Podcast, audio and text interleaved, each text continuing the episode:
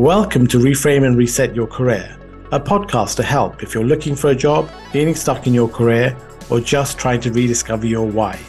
I am your host, Harsha Boralesa, and this podcast came from my passion for neuroscience and psychology and the interaction with career and personal development. I will be interviewing recognized experts and successful professionals and asking them to share the insights and strategies that have helped their careers thrive. Implementing change is not easy and does take time, but I do hope that their stories will inspire you on your path to greater success and fulfillment in your career. Here are some highlights of today's episode. The bottom line is this when you are interviewing, you are equipping your interviewer to tell your story to someone else.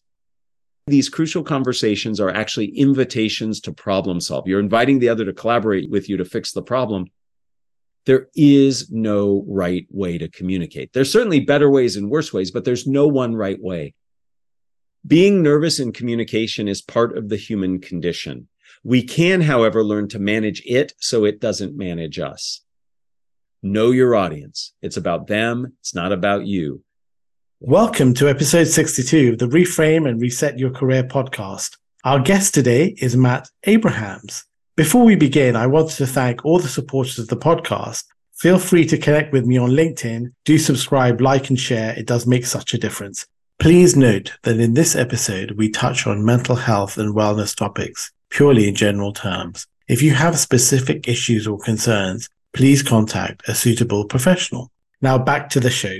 Matt is a leading expert in communication with decades of experience as an educator, author, podcast host, and coach. As a lecturer in organizational behavior at Stanford University's Graduate School of Business, he teaches popular classes in strategic communication and effective virtual presenting. And he hosts a popular award winning podcast, Think Fast, Talk Smart, the podcast. He is the author of Think Faster, Talk Smarter, and his previous book, Speaking Up Without Freaking Out, has helped thousands of people manage speaking anxiety and present more confidently and authentically.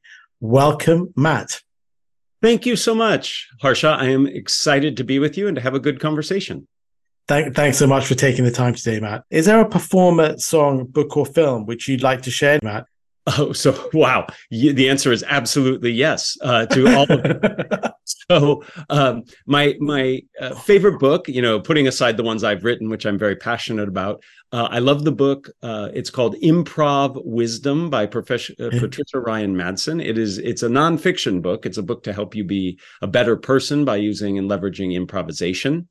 Um, there's a great movie that I love because it's all about communication. It's called Thank You for Smoking. It's a it's an older movie. Yeah. Um, uh, but it, it has so much to say about persuasion and influence. Um, and, and, that can be really uh, impactful. In terms of a performer, uh, unfortunately, he's deceased, but I am a huge fan of Robin Williams. My new yeah. book is about speaking in the moment, and he was amazing at it, being able to come up with things quickly and and be able to to just get things done immediately. That's a great list. I, I was just expecting one, but well, well you, you, you, asked me four or five things. I'll give you three or four answers. How, how's that? Fantastic. So, Matt, back to the beginning. You studied psychology at Stanford. Was there strategy behind that, or did you just like the subject? That's a great question. I stumbled, my whole academic career was me stumbling into what I was passionate about. So I started, I was an undergrad at Stanford. I started thinking I wanted to be a doctor. And then I met chemistry and calculus, and they had a different idea. And at Stanford, they had a way that you could do some of the pre med requirements but not do the main track. And it was called human biology. And it was a combination of social science and biological science. And the very first day of class, they brought out a psychologist and he started lecturing and i fell in love i fell in love with the subject I, I, didn't know that psychology as a social science existed i thought it was only for people who wanted to be clinicians very important and i'm glad that people do that but it, it, just opened up my eyes. So I immediately, literally after that class, went and changed my major to psychology. And then in psychology, I came to study communication. And I realized that communication was a field because at Stanford, they only do mass communication like journalism, television, and things like that. And what I'm interested in really is interpersonal. So my entire academic career was just stumbling on to things that I, I, I became passionate about and studied. But it's it's interesting. Sometimes you're looking at serendipity or things to go in a particular way, and a lot of us sometimes stumble upon the things that we love love doing, don't we? Absolutely, and in fact, I encourage the students I teach, my own kids, anybody I talk to, to one be open. Locking yourself into a way of thinking is it can be challenging and detrimental in, in certain ways and and I tell everybody you know opportunity take opportunities when they when they come I I if I have had any success in my career it's because I've been willing to say yes to opportunities. Doesn't mean I go all along the way, but if somebody says, Hey, do you want to learn more about this? I say yes. The whole podcast I do, which is done fairly well, and I, I thoroughly love jo- doing it, was somebody coming to me and said, Hey, what do you know about podcasting? Do you want to, you want to try to explore it? And I said, Sure, let's do it. And, and it turned into be just a wonderful gift to me personally. So I, I think staying open to opportunity, not locking yourself into one way of seeing your career or your life unfold is really important. And I think that's a really interesting point you bring up, Matt, because I think life is, there are full of opportunities out there. You need to almost be open to them uh, because sometimes I think people almost go around thinking I'm I'm not getting the breaks, I'm not getting the opportunities. But actually, if you open yourself up to new opportunities, they are actually always there to some extent. Um, you're sometimes you're actually getting in your own way, aren't you? Absolutely, and and I talk a lot about getting in your own way. Uh, the, in in the new book I wrote, it's all about speaking in the moment, speaking spontaneously. And one of the things that gets in the way of us being able to answer questions well or give feedback on the spot is the fact that we get in our own way, and we often do that. Um, and so we have to take the time to recognize it and see what happens if if we maybe don't say no and just say maybe or not yet uh, that that can further us in our career and, and personal aspirations. Yeah, no, I just love that, and I think sometimes just give it a go. It might work, it might not. But what have you lost from taking half an hour to speak to somebody or half a day to try something out, go to a lecture? Yeah, I definitely uh, agree with that that uh, viewpoint. Now, going on to communication, um, you know, like you, I think it's such a massively important thing for your career, but also for your personal life, because it helps you to stand out and you can build these powerful relationships. And, and actually, I think sometimes you meet these amazing people, but because they can't communicate what they stand for, their values or their work, they just don't go ahead in life as maybe other people who are much more sharp elbowed and who are very good at talking talking game, but there's actually no game there. So where did your interest in communication come from? Was it thinking about how you know, communication and psychology fit together? Because I think that there's a lot of interrelated things going on there, aren't there, Matt? Absolutely. Absolutely. Some people argue that the study of communication is just one version of applied psychology. And people say the, the opposite, that, that, mm. you know, communication is the vehicle through which we express our psychology. So they're very related. Uh, I can trace my interest in communication back to when I was a very young boy. Uh, two stories come to mind. Uh, I'll share very quickly. Both happened when I was between the ages of probably six and nine. Uh, the first was uh, where I grew up uh, in, in, a suburb. We we would do there would be lots of yard sales or garage sales where people would take things that they no longer wanted and and sell them for for cheap to people. And uh, there was one weekend in particular where my mother had just been frustrated with my brother and me, and she said, "We are having a garage sale." She wanted to get rid of all of our stuff. And and so she instructed my brother and me to write signs announcing our garage sale, but she said spell it incorrectly. And if you insert a B right in the middle of garage, you get garbage. So while all of our neighbors were having garage sales, we were having a garbage sale. And we did phenomenally well. We sold more stuff than anybody else in the neighborhood. And my mother to this day still believes it's as a result of the fact that our sign made us stand out from the rest. I think people felt we were stupid and thought they'd get better deals. It does not matter. What it taught me as a young person was that language, words, communication can influence behavior. And not too long after this, my father, who this was back in the day when people would actually read newspapers uh, on actual paper, and my father was chuckling behind the newspaper. I said, What's so funny, Dad? And he said, Come here. And he was reading the comic strips. And there was a comic strip of a father who had his arm around his son, looking at the store that the father owned. And across the store, it said, going out of business sale. And the caption of the comic that was making my father laugh so hard said, Someday, son, this will all be yours. And I was befuddled. I was like, I don't understand. And my dad explained to me the going out of business sign was a trick. It was a way of marketing products because people thought they'd get good uh, deals because yeah. it was going out of business. Again, reinforcing this idea that through communication, through language, through words, we could motivate people. So my interest in communication has been long lasting. I just didn't know you could actually study it. And it wasn't until I got to college and grad school that I really understood that you can do rigorous academic research in the field. No, I, I just love those stories, and, and actually talking about um, sort of you know, with with communication, I think uh, fear is something that really um, inhibits a lot of people. You know, there's this fear of public speaking, fear of communication, fear of doing the wrong thing or saying the wrong thing, and sometimes I think it's very much you're almost attached to the negative result, and that really stops you from doing things. Uh, absolutely, you know, the, our, our perceptions of what's possible get in our way and so we need to reflect and think about what it is we we can and can't do to to really help. Uh, and so our mindset matters a lot. In fact, in the new book, I spend uh, four of the six first chapters talking about mindset and how we can adjust our mindset to be more successful. I just love that. What would be helpful um, be, before we go into your book? Mm-hmm. I think for our listeners, um, you know, essentially they're either looking for work or trying to develop in their career. Sure. So I'd like to sort of maybe go through a few scenarios, which I think uh, where where you can talk about your thoughts. So say if you're attending a networking event um, and you know it's the usual small talk and you're trying to build connections, and I think sometimes the problem is that people put almost too much pressure on themselves. What are your thoughts on um, those networking events and, and making small talk, Matt? Yeah. So I think small talk gets a really bad rap. I think we need to rebrand small talk. I think small talk is is fantastic. The, I keep referring to my book, and I don't mean to do that, but I, I, have a whole chapter on small talk because when it comes to spontaneous speaking, it's a big challenge for a lot of people. Here's the value of small talk: it allows you to connect, to learn, to practice things, to find out uh, avenues of exploration that you might not have known. We often look at it as a necessary evil. Uh, but if we embrace it and say, hey, there's good things that can happen here, it can really change uh, our perspective. It comes back to what we talked about a little earlier about looking for opportunities. I think small talk and many spontaneous communication situations are opportunities for us to grow, to learn, to expand, and we have to we have to embrace it that way.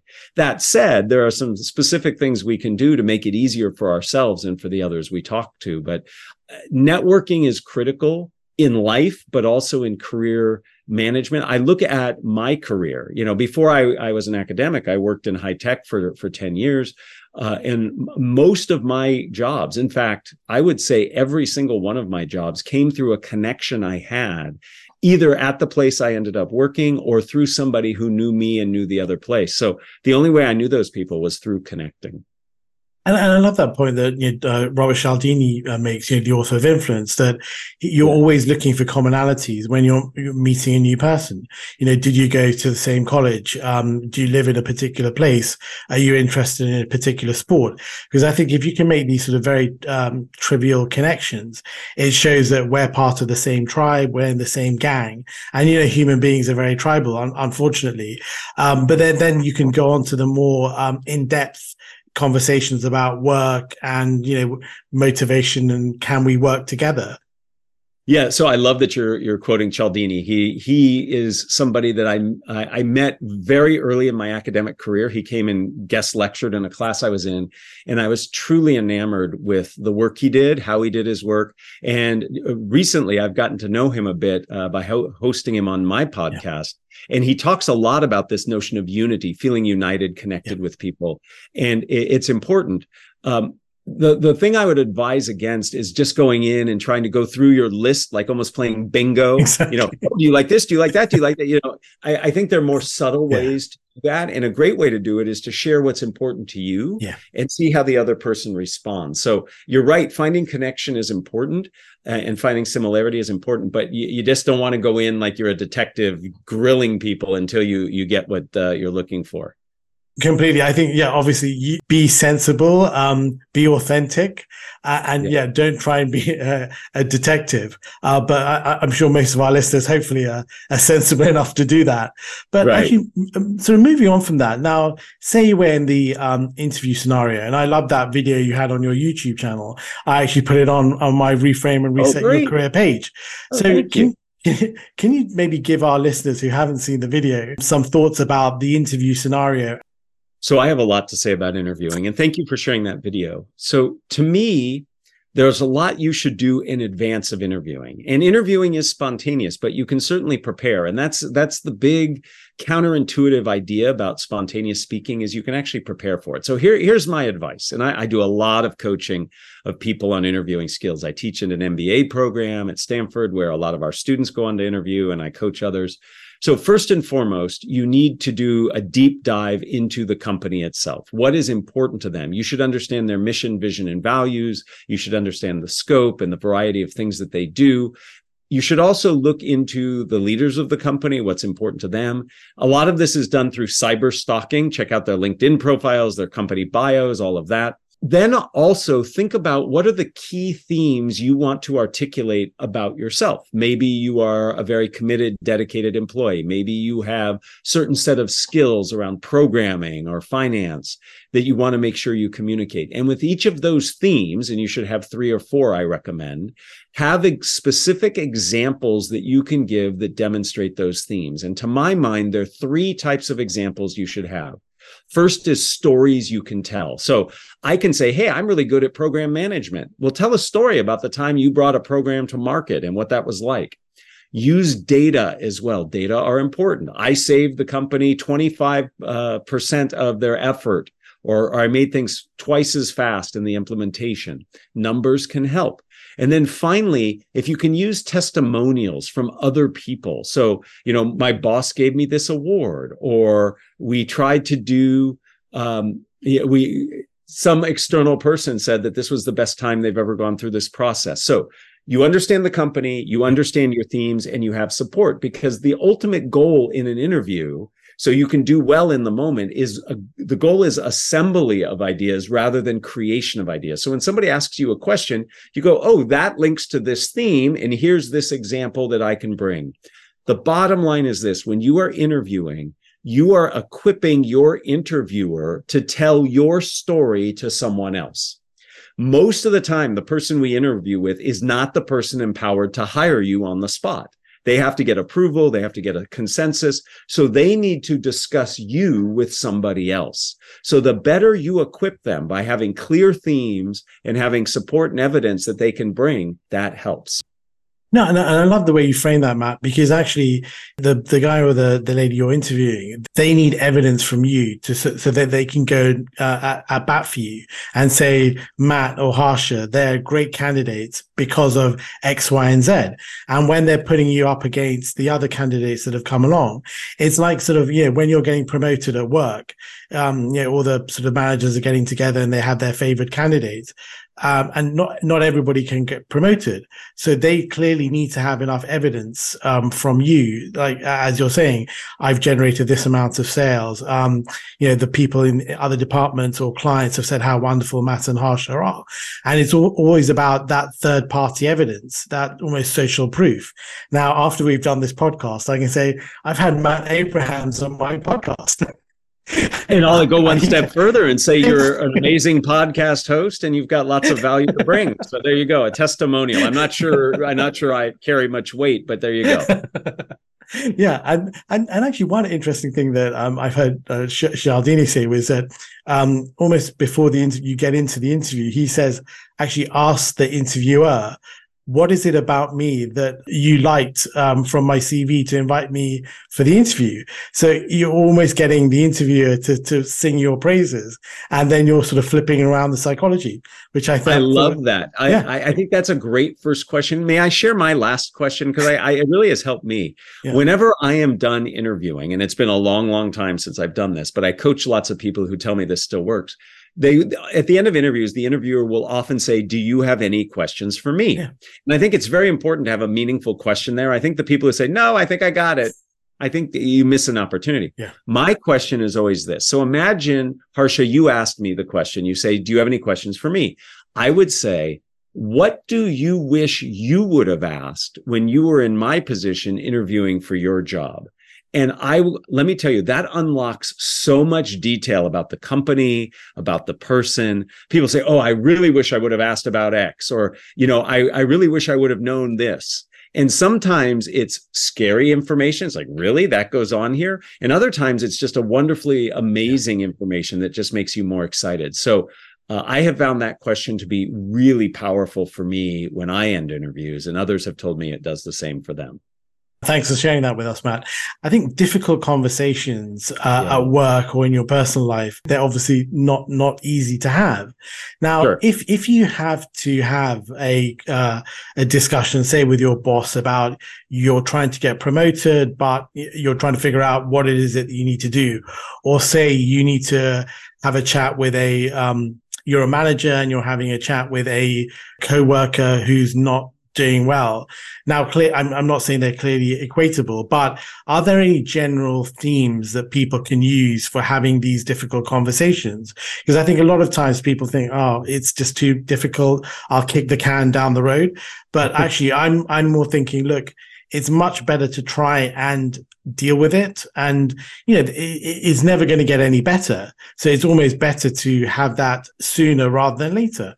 So timeliness to feedback or timeliness to to critical crucial conversations is really important. Now, there's some factors to consider. So you don't want to make things worse. Uh, you know, so you're in a meeting and somebody who constantly interrupts interrupts. It might not be in your best interest in that moment to give the feedback there because of what else is being done. But you might want to say, "Hey, I just want to give you. Uh, I just want to s- schedule some time right after this to to have a conversation." So you put a pin in it so people that person who was interrupting recognizes, oh, I better, you know, stay vigilant to what's going on here. When you are giving these difficult messages, when you are in a situation where you have to give critical feedback or, or something of the sort, several things I think play out. One, you first have to be very clear on what your goal is. So, uh, I, I, have a, a, a dear friend. Uh, I've known him for, for decades. Great guy, super smart he is really big. He is six eight, six feet eight inches tall. Wow. He has a really deep voice and he's incredibly intelligent. His boss once told him, as a form of critical feedback, he said, Stop being intimidating. That's useless feedback, right? What, what do you do with that? I mean, he can't, he can't shrink. He can't change his voice. He's smart. They wanted to keep him at the company, that's not good feedback. What the issue really was, and my friend and I talked a lot about what the issue really was, is that others in meetings were not contributing as much yeah. because this guy had such a great presence and he was so smart. What he contributed was really valuable. So better feedback would have been, I'd like for you to continue contributing to meetings, but let others speak first and paraphrase what they've said before you speak. That is incredibly actionable advice that achieves the goal of inviting others to share instead of not sharing when this guy's in the room. So you have to know what is it you're after and what is it you want to see. Don't just give generic feedback. Second, you need to think about what might be leading to the behavior or not leading to the behavior that you want to see. You know, uh, I tell this story. I have two children, and when they were much younger, I was in my office working and I hear this loud crash coming from the kitchen. So I run out to see what's happening. There's my older son having reached above his head to grab a plate that had clearly fallen on the ground and shattered. Being a good parent, I notice there's no blood. What do I do? I start yelling at him. What are you doing on the counter? Why are you doing that? It's dangerous. He starts crying. And through his tears, he said he was trying to get the plate down for his younger brother so they didn't have to interrupt me because they knew I was busy doing work. Well, how do you think I felt? I mean, here they are trying to help me, and here I am yelling at him. Should he have been on the counter? No, he needed feedback, but not the way I gave it to him. Understanding what motivated the behavior might change the way you hold that critical conversation. So we have to think about those things in advance. And then finally, when we go into giving the feedback, and I hope we can talk about this uh, in a little bit, you should structure your response. Listing things itemizing things are is not useful to people. To me these crucial conversations are actually invitations to problem solve. You're inviting the other to collaborate with you to fix the problem. So you need to frame it in a way use a structure to help make that invitation without the person getting defensive. That was a long-winded answer but there's so much you can do to make these critical crucial critical feedback situations better moving on to your new book, um, I've enjoyed reading it. So, can you tell us a little bit about it and what what are the sort of key takeaways that people should take, Matt? So I could say a lot about that. So, so the, the book exactly. was written. The, the Think Faster, Talk Smarter, which is a derivative of the name of my podcast, Think Fast, Talk Smart, is all about how to speak better in the moment. Most of our communication, personally and professionally, is spontaneous. We've already talked about a few of those situations answering yeah. questions, giving feedback, making small talk, introducing yourselves, giving a tribute, making apologies. These are all situations where you have to speak in the moment. And most of us, if we've had any training in communication, it is always around planned or prepared presenting. It's a presentation, it's a pitch, it's a meeting that has an agenda. These are things that we, if we've learned, we've learned that modality, but not the spontaneous speaking. So the book's uh, purpose is to help people feel better about their spontaneous communication. And, and really to do it well, three things have to be true. One, you have to adjust your mindset. Two, you have to work on your messaging. And three, you have to practice and prepare for very specific situations. So the book is actually designed for that. It is, it is a very practical applied book. I have sections where I say, try this, or once you're done reading, practice, drill this, because communication is not something you just read about and then do well. You actually have to put it into practice. Just like nobody becomes a great athlete just by reading about it. You have to do it. So that's the overarching purpose of the book and the overarching structure of the book. You've got this sort of model for going through communication. Is that like a six step process or it something? Is. Do you just want to uh, talk about that, Matt? I'm certainly happy to talk about that. So uh, there's six steps. They divide into two major categories mindset and messaging. So, in terms of mindset, we have to start first by addressing anxiety. Most people get nervous speaking, be it planned or spontaneous, and there are things we can do to reduce our anxiety. Second, we have to reduce the pressure we put on ourselves to be right, to be perfect. Many of the people who listen are listening to this who are interviewing, we put so much pressure to give the right interview answer. I am here to tell you, as somebody who's studied communication for decades, there is no right way to communicate. There's certainly better ways and worse ways, but there's no one right way. And by striving to be right, we actually make it more likely that we won't be that effective. The third, so we've got anxiety, reducing that perfection uh, uh, pressure we put on ourselves. The third is to see these spontaneous situations as opportunities as connection points, not as threats and challenges. Most people do not go into job interviews thinking, hey, this is a great opportunity for me to connect and learn. We go in saying, I have to perform, I have to defend my position, I have to show that I'm smart. And when we have that mindset of challenge and defensiveness, it limits what we can do. So we have to reframe these as opportunities. And then the fourth and final part of mindset is listening we don't listen very well. We listen just enough to get the gist of what somebody is saying, and then we move on beyond that. So we need to listen better so we can better understand how to respond in the moment. Then we move to messaging.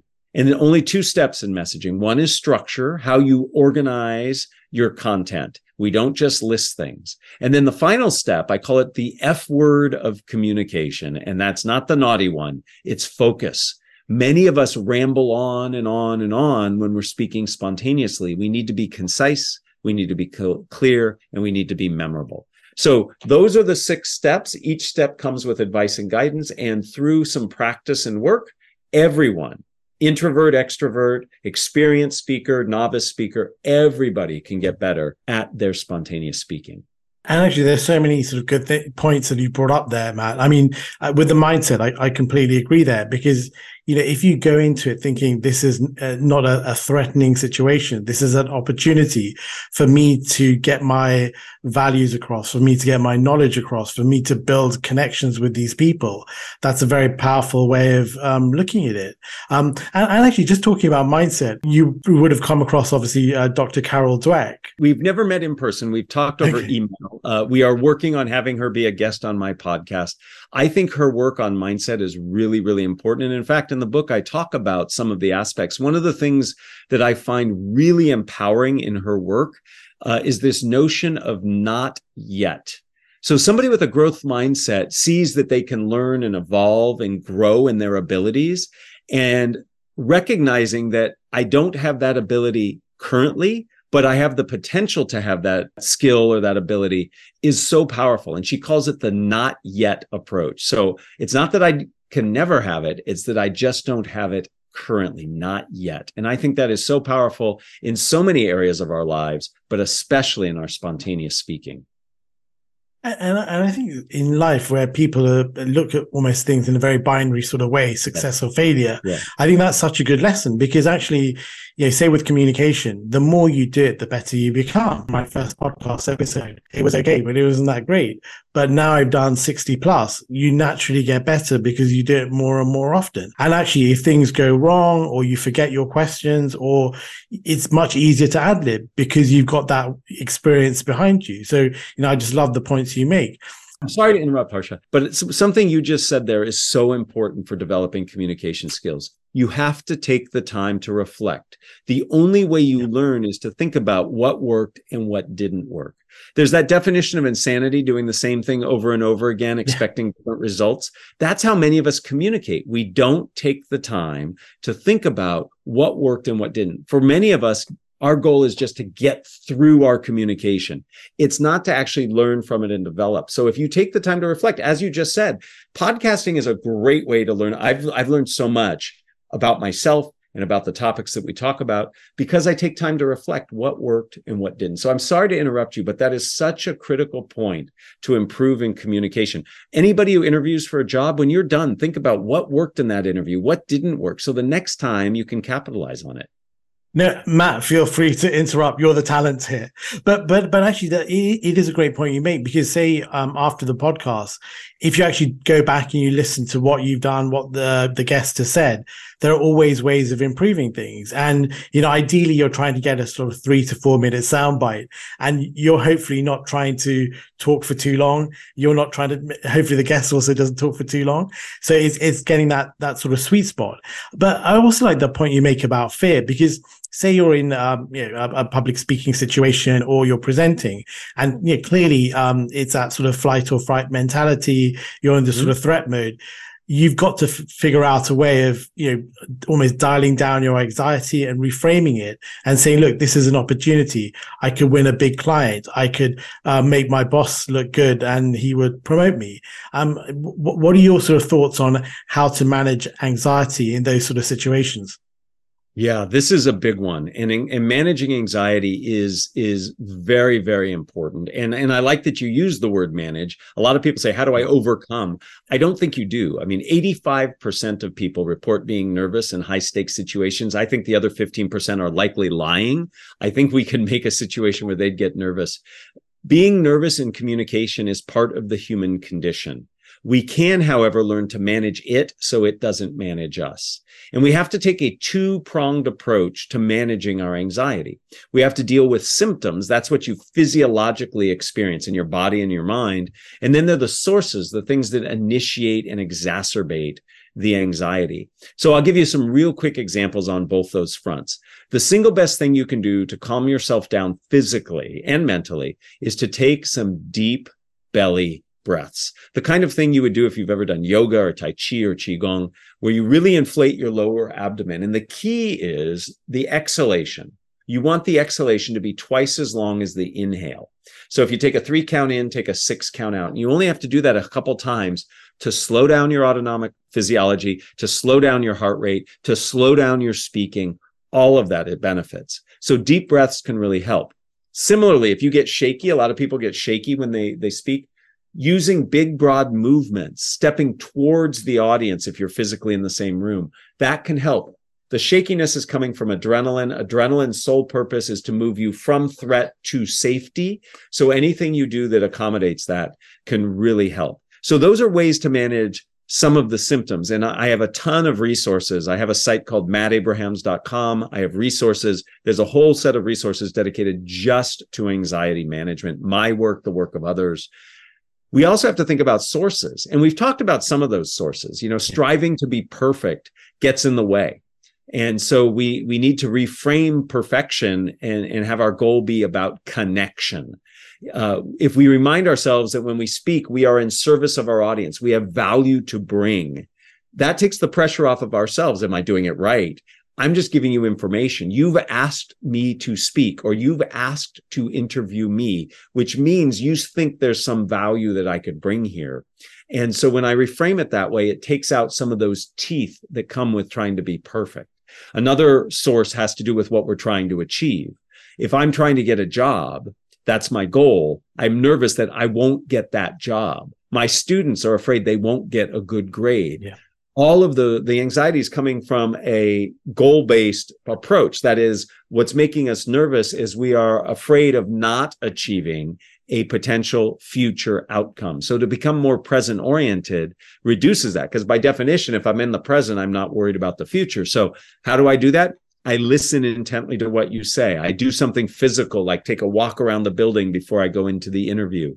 Uh, I say tongue twisters. This is a trick I do. I say tongue twisters before I start. You can't say a tongue twister right and not be in the present moment. And it warms up your voice. So before you and I got on this call, I said a tongue twister a couple times to warm up my voice as well as to get me present oriented. So lots of things we can do to manage symptoms and sources. And I encourage everybody to take some time to work on that.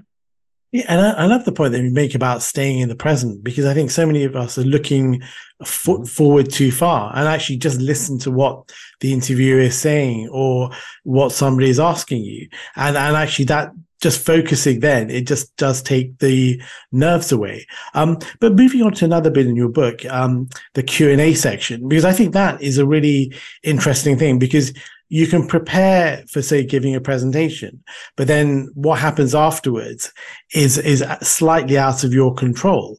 Um, right. you just don't know what's going to happen. Um, have you ever done toastmasters Matt? Clearly they talk about you know the more you, you practice and you have your table topics and actually that spontaneous thing of you know you get the question you always repeat the question and you say oh that's a good question. And that buys you time to start thinking what am i going to say I love Toastmasters. I was a Toastmaster for a little bit of time. I actually just spoke at their international convention. I am a huge proponent of what they do. If your listeners are not familiar with Toastmasters, I encourage them to check it out. It's very reasonably priced. Yeah. I mean, it's ridiculously yes. reasonably yeah. priced. Uh, and you meet weekly with people who ha- are like minded, trying to improve their communication and leadership skills. And really, what it does is it gives you feedback and opportunities to practice. Now, you did say one one thing that I do not agree with. So uh, sometimes we do need time to to think. If somebody asks us a question, we need to process. We need to think about our answer. Maybe we need to think about the most appropriate way to give feedback. I am not a big fan of saying good question to give us that time. Because if I'm constantly doing that, imagine I have five questions in a row and I go, oh, good question, good question, good. It loses value. Yeah, sure. I would much rather you do one of three things. Either just pause, silence is not a bad thing. Two, ask a follow up question to clarify what you've been asked. Yeah. Or three, do a paraphrase where you summarize what the question is about. All of those, I think, are much more valuable than saying good question. Now, occasionally you get a really good question, in which case I think you should say good question. But if you do it all the time, you devalue yeah. it and it looks like a trick. Matt, I, am from a sporting background, so I'm very coachable. okay, there you go. Very good. But I, I can take criticism. Know, everybody has to find their own style, but that's one that's a pet peeve I have when people always say "good question, good question, good question," because not every question is a good question. Anybody who's ever taught knows that's true. Very good. And, and actually, one, one interesting thing you brought up there was this idea of silence. You, maybe you're discussing your appraisal or compensation with your boss, And silences, I think, are very powerful sometimes in that situation. I mean, what's, or actually in any uh, uh, sort of conversation type situation? Silence is really important. And many of us feel very uncomfortable with silence. A lot of work gets done in silence by an audience. They're processing information, they're forming their thoughts. They're thinking about how they can apply what they've said. I mean if you think about it when you're speaking your audience is following you. And when you come to silence they catch up. And there's some sense of relief with that connection. If i'm constantly talking and never pausing you're constantly chasing after me. And it can be exhausting to listen to a really fast talker for sure. So pausing is important taking a break and forcing ourselves when we are in the listener's position to really be silent for a moment to allow the other person to finish and to feel really listened to is important. If you finish talking and I immediately jump in, that doesn't feel so good, right? So if I let it sit for a moment, it demonstrates I'm respecting you and giving you the floor to say even more. So I think silence is really powerful. I used to, when I taught a public speaking class, and I haven't taught this class for a number of years, uh, I used to have a moment of silence in class where every student got up in front of the class and for 90 seconds stood there in silence. It was so hard, but my students would tell me it was one of the most powerful experiences they had in the class because it helped them to realize that it was not awful. Many of us fear silence and they got through it and they said, you know, it wasn't bad. So, so learning to be in silence is a good thing. Yeah, that's a great point. When you're giving a, a talk or a presentation, sometimes say if you make a, a joke, you actually need to give a pause because our brains just can't catch up. And the and the really you know, sad thing is sometimes you can make a really good joke, and because you go on so quickly, it's just completely lost. Um, isn't that right, Matt? Yes, absolutely. And it's not just with jokes; with any engagement yeah. technique. Yeah. If I say something profound, if I ask you to to take a poll, you have to pause. I, I, believe the most masterful communicators, planned or spontaneous, know how to play with silence. They know how to play with rhythm in their voices and cadence. And all of this is what adds to how we perceive them and their messages.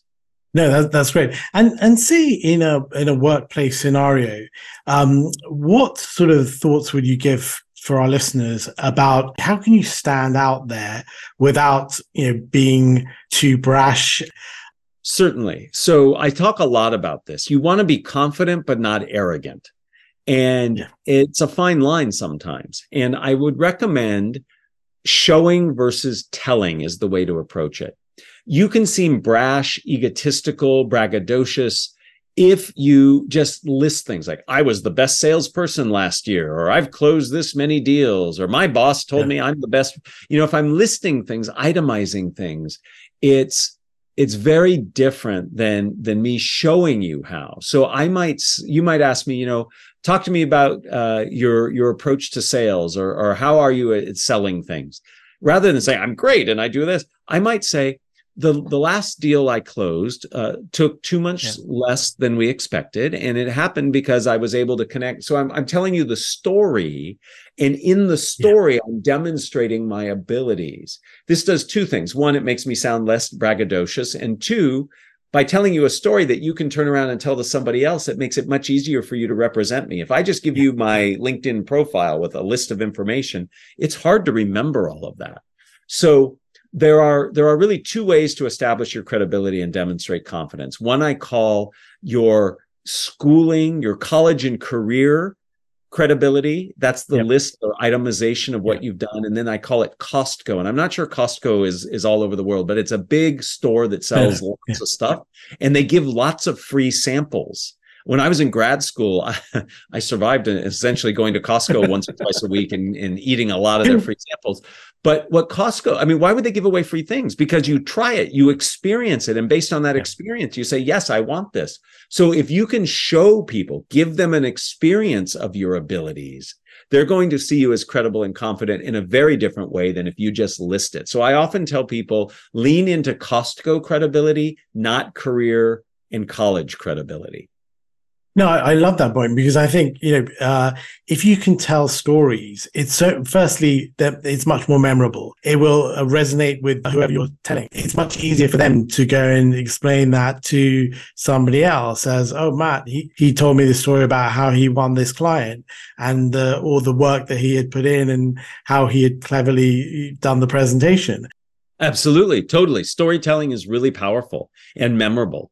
Our brains are wired to take story in and remember it. Our brains are not wired for lists of information. I interviewed a tremendous number of neuroscientists, both on my podcast and for my book, that talk about the power of storytelling. We spin up so many brain systems when you tell stories that make it more vivid and memorable uh, that really, really makes a difference. And a key component of that is adding emotion in. A lot of people, especially when job interviewing, et cetera, just stay to the facts. When you tell a story, you can bring in some emotion, and emotions are much more memorable and moving than just information. Yeah, and, and I think also going back to sort of a, presentation, if you've scripted the whole thing, um, I mean, I mean, clearly you have to have some sort of structure, but you lose that spontaneity. And sometimes I think when you're in the moment, um, stuff just comes to you and you can make these sort of off the cuff comments because i think if you've really worked hard and prepared then you have a certain level of mastery in that subject and sometimes these insights just come to you um, without thinking. So you know clearly you have to have some flexibility as well when you're presenting or communicating or whatever to be able to put in these nuggets of wisdom which may come to you. You're absolutely right. And and part of preparing for spontaneity is to think through some of those stories. So when I coach executives, I'll say you should have a stockpile of a few stories that you can tell that support some of your key vision, mission, and values of your company so that you can pull those in. And it's not that you've memorized the stories, yeah. but it's the power of story that can help you. And just by thinking through these in advance, it makes a lot of sense to do. Brilliant. But are there any other key messages uh, for our listeners which um, we failed to cover um, in our discussion? There's one that, and thank you for the opportunity to to uh, fill in any blanks that I've perceived.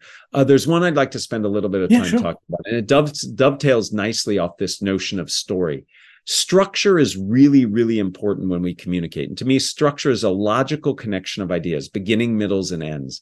And there are lots of structures that you can lean into when you're communicating. And so I encourage people to, to think about ways of positioning their messages. So, for example, one of my favorite structures in the whole world is what, so what? Now what? Three simple questions. And by answering these questions, you can tell a lot. So imagine somebody says, share with me one of the skills that you bring to this position. So I might say, communication is really important in this role as a trainer. Uh, it helps people to better understand the information that you're teaching. That's the what in this role, I can bring to bear my 20 years of communication experience to really tailor the information to your participants, to your students. That's the so what. The now what is, I'd love to share with you a few examples of how I've done that in the past. So, what, so what, now what is a way of presenting information. And it's not just for answering questions, it could be used for giving feedback, writing emails. Having a structure, a beginning and a middle and an end can really, really help you.